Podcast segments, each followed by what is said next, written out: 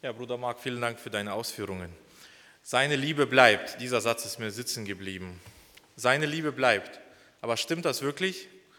Im Angesicht von so vielen Bibelstellen, die vom Zorn Gottes sprechen, kann man da wirklich davon sprechen, dass Gottes Liebe bleibt, unveränderlich ist, immer groß ist. Und ähm, ja, ich bin aktuell ja auch an einer Andachtreihe über die Liebe Gottes. In den ersten beiden Andachten haben wir über die Eigenschaften der Liebe Gottes nachgedacht. Und heute wollte ich der Frage nachgehen, wie kann man im Angesicht von Gottes Zorn von der Liebe Gottes sprechen? Ist das ein Gott der Liebe, der zornig ist? Und dafür betrachten wir ein Gebet auf der anderen Bandbreite äh, der Emotionen, nicht ein Liebeslied, sondern ein Lied des Kummers und der Klage, nämlich äh, Entschuldigung, Klagelieder, Kapitel 3, Vers 1 bis 8.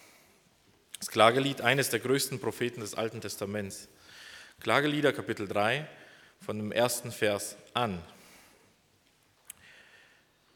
Ich bin der Mann, der Elend sehen muss durch die Route seines Grimmes. Er hat mich geführt und gehen lassen in die Finsternis und nicht ins Licht. Er hat seine Hand gewendet gegen mich und erhebt sie gegen mich Tag für Tag. Er hat mir Fleisch und Haut alt gemacht und mein Gebein zerschlagen. Er hat mich ringsum eingeschlossen und mich mit Bitternis und Mühsal umgeben. Er hat mich in Finsternis versetzt, wie die, die längst tot sind. Er hat mich ummauert, dass ich nicht heraus kann und mich in harte Fesseln gelegt. Und wenn ich auch schreie und rufe, so stopft er sich die Ohren zu vor meinem Gebet. Jeremia ist auf eine ganz furchtbare Weise mit der Frage konfrontiert, die uns heute beschäftigen soll kann ein Gott des Gerichts, des Zorns, des Schweigens, der unerhörten Gebete, der Zucht, der Strafe, kann das auch ein Gott der Liebe sein.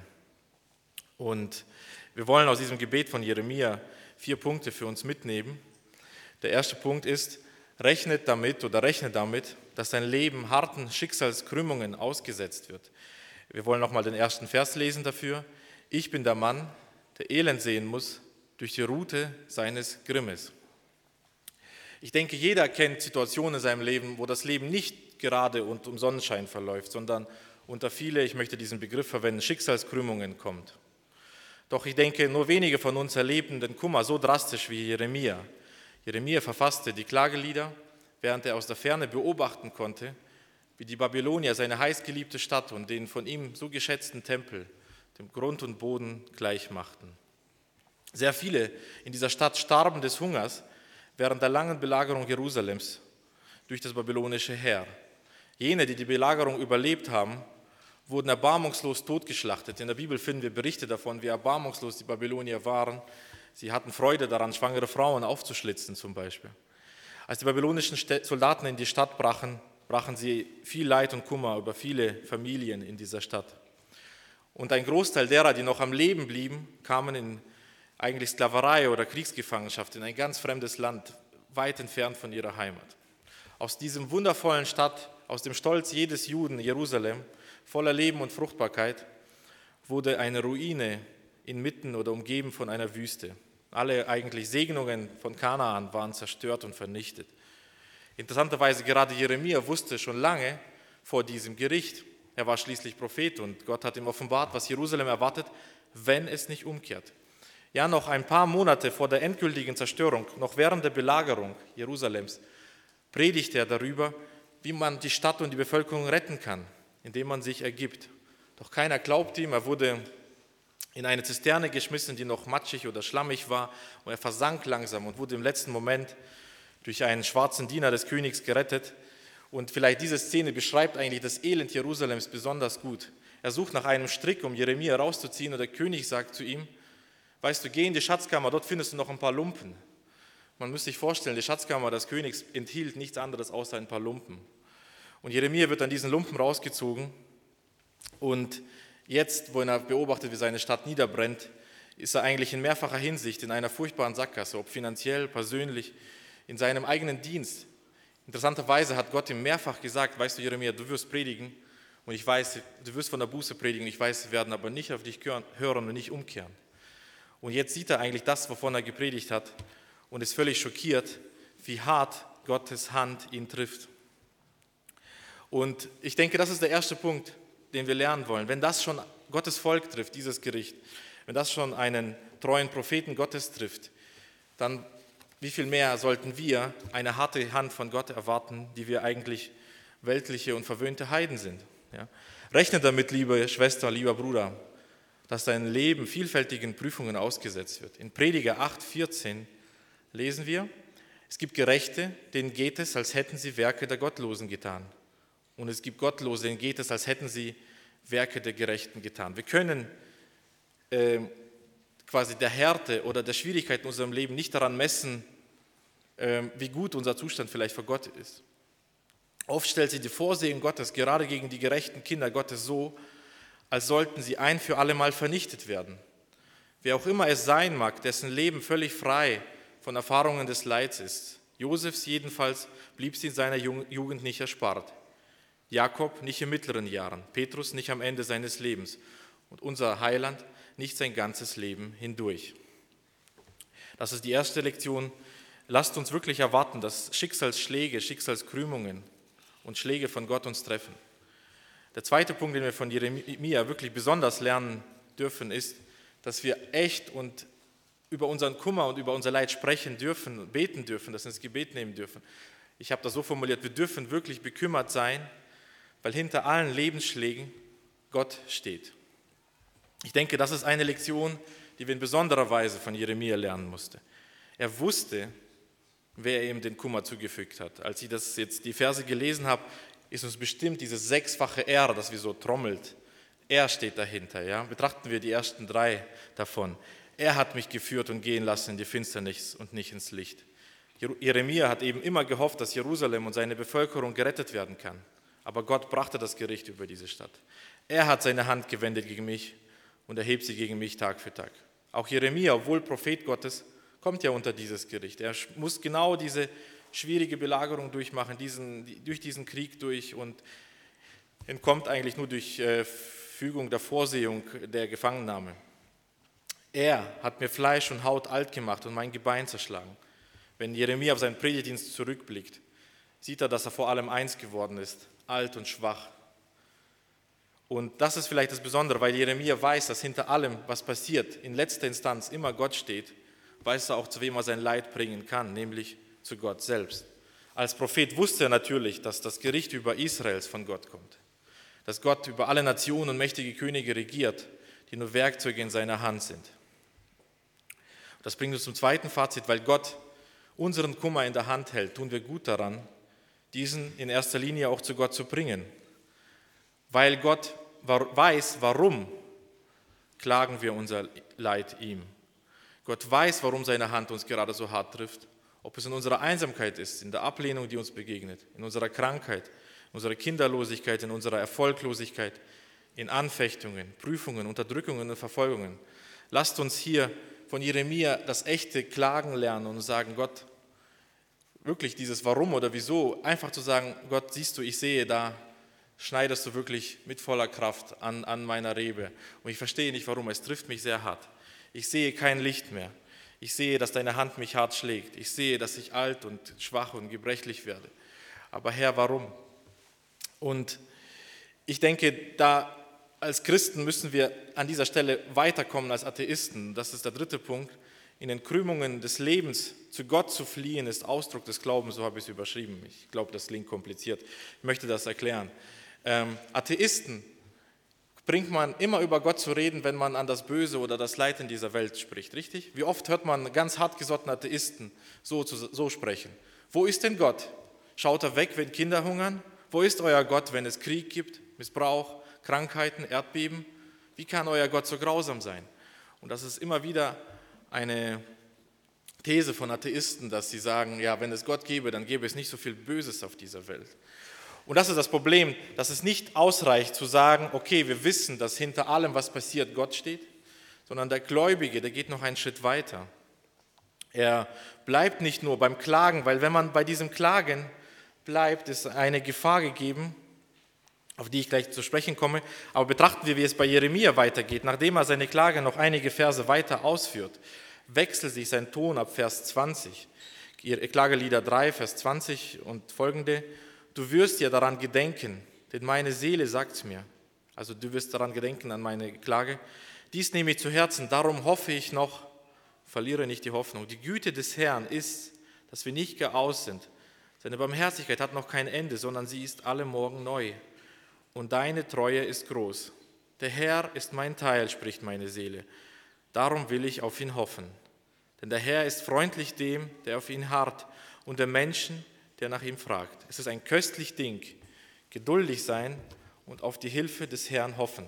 Also Jeremia bleibt nicht im Klagen, sondern sein Klagen wächst zu einer Gewissheit, dass Gott da ist und dass Gott seine Klage hört.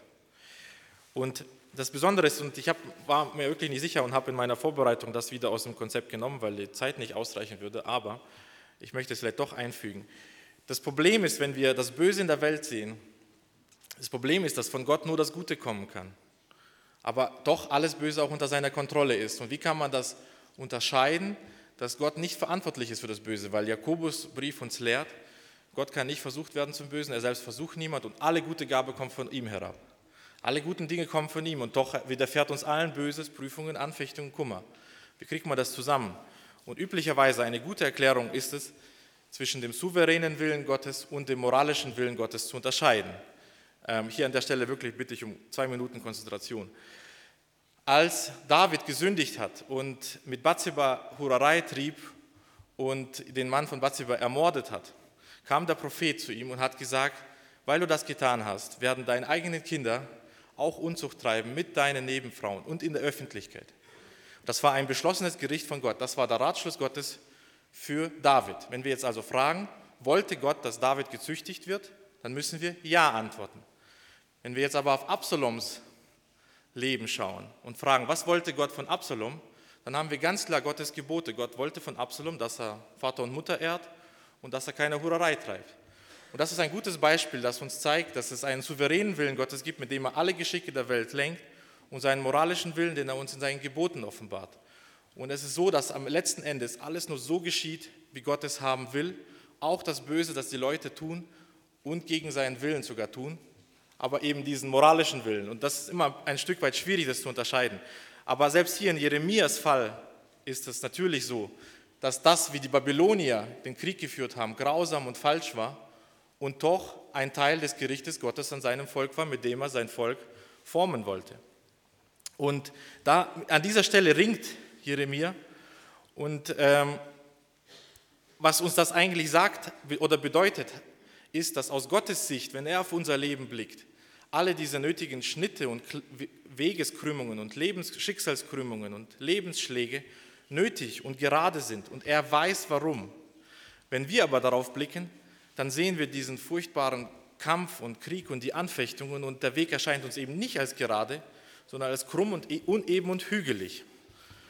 Und dadurch ist die Gefahr, dass man im Kummer über dieses Leid so sehr die Kontrolle verliert, dass man sich von Gott abwendet.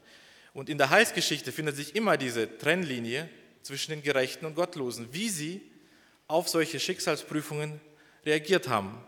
Beispiel, das Volk Gottes in der Wüste. Das, was ihnen begegnet ist, war wirklich real und was war hart. Sie sind in der Wüste, nach Tagen ohne Wasser finden sie eine Quelle und was ist aus der Quelle? Kommt bitteres Wasser, ungenießbar. Und jetzt ist die Frage, wie der Gottlose reagiert, der sein Herz verhärtet, wie uns der Hebräerbrief erklärt, verstockt. Er reagiert mit, mit Ablehnung und Rebellion gegen Gott und sagt, wieso hast du uns in die Wüste geführt? Wo sind denn unsere Fleischtöpfe, die in Ägypten hatten? In Ägypten hatten wir sogar Knoblauch und hier haben wir nur bitteres Wasser.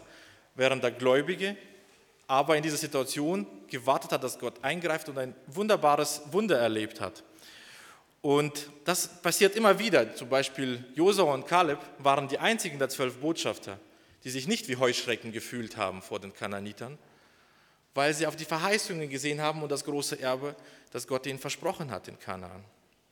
Die Gläubigen sehen, dass sie in der heißen Wüste den Gott, der sein Volk versorgt mit wunderbaren Quellen und dem Manna vom Himmel. Die Ungläubigen oder Gottlosen aber verstocken ihr Herz und sehen in jeder Anfechtung ein Angriff von Gott und in jeder Prüfung und in jedem Schicksalsschlag eigentlich nur ein Anreiz, sich umso mehr von ihm abzuwenden.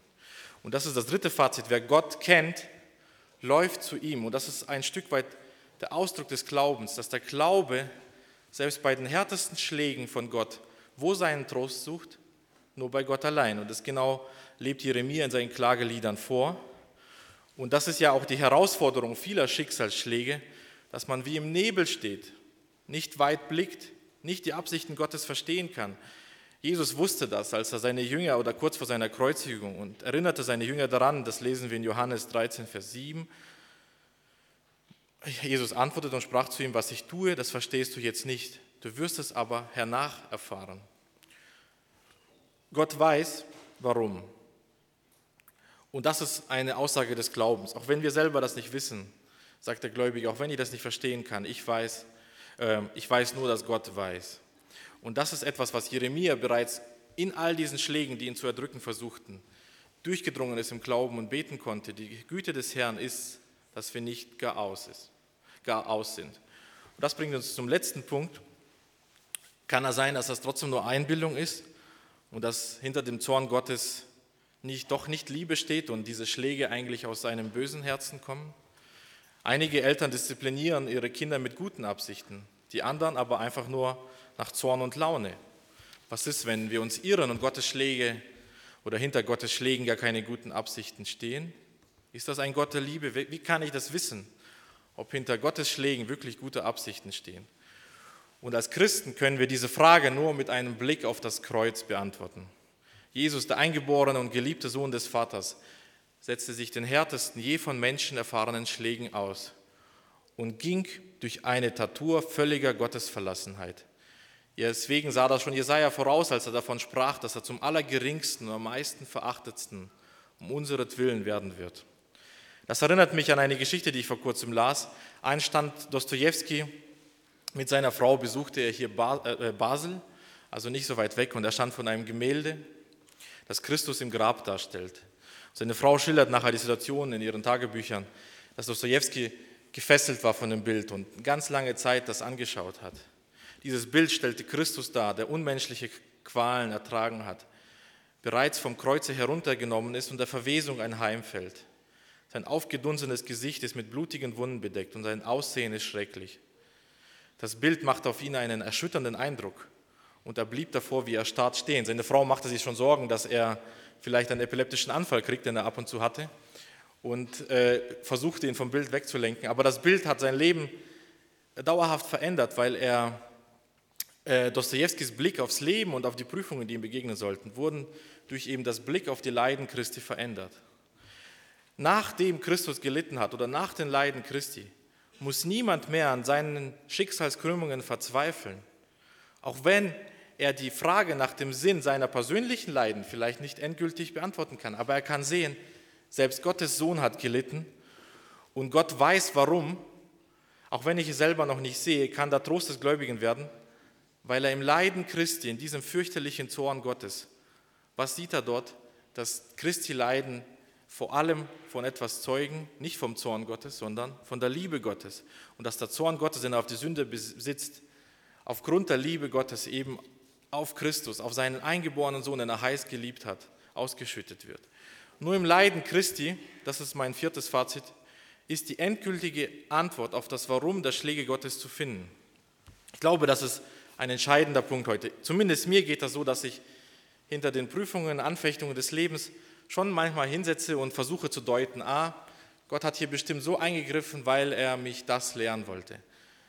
Und das kann schon stimmen. Ich glaube, manchmal finden wir schon diese Antworten, aber ich, bin, ich denke, dass wir nicht immer wissen, warum etwas passiert. Und das kann eine verzweifelte Jagd werden nach dem Grund, Herr, warum schlägst du mich? Beachten wir, das war die Frage der Jünger, als sie einen Blindgeborenen sahen. Herr, warum, wer hat hier gesündigt? Und Jesu Antwort überraschte sie. Und so kann es sein, dass wir auf der Antwort danach, warum wir leiden müssen, ein bisschen an der falschen Stelle die Antwort suchen. Und beachten wir, dass die drei Freunde Hiobs 40 Kapitel lang versuchten, beinahe 40 Kapitel lang versuchten, die Gründe für Hiobs Leiden zu finden und kläglich gescheitert sind. Sie mussten alle Buße tun anschließend. Wie oft suchen wir nach Gründen, Ursachen, Zielen oder sonst was für unser eigenes Leiden, als wäre Gott von unserem Verstand ergreifbar und kleiner als unser Denken. Und hier gilt es zu lernen, auch in dem, was uns keinen Sinn macht, dennoch nicht zu verzweifeln und das Vertrauen nicht im Erkennen unserer Leiden, sondern im Erkennen Christi zu suchen. Weil nur im Blick auf Christus bekommen wir die Antwort, die unsere Seele wirklich speist und sättigt, die unsere Gedanken still werden lässt. Selbst Jeremia suchte seine Antwort nicht in seinem prophetischen Wissen, sondern in der Gnade Gottes. Deswegen konnte er sagen, die Güte des Herrn ist, dass wir nicht gar aus sind. Seine Barmherzigkeit hat noch kein Ende, sondern sie ist alle Morgen neu und deine Treue ist groß. Wir haben jetzt über die Zeit der Prüfungen nachgedacht. Wenn wir Gottes Zorn erfahren, auch als Kinder Gottes unter sein Gericht kommen, wo ist dann Gottes Liebe zu finden? Wir haben gesehen, dass wir uns nicht schämen müssen, unser ganzes Kummer, unser Leid, unsere Bekümmernisse vor Gott auszuschützen, auszuschütteln, dass wir etwas darauf achten müssen, nicht in Rebellion zu verfallen, sondern im Glauben unbedingt durchkämpfen müssen, dass seine Güte wert und dass wir die endgültige Antwort darauf, warum seine Güte wert, in dem Opfertod Christi finden, in den Leiden Christi, in seiner Menschwerdung, in seiner kompletten Ähnlichkeit und in seinem Tragen unserer Sünden bis ans Kreuz und in seinem Sieg über alle Leiden in seiner Auferstehung. Wir wollen beten. Amen.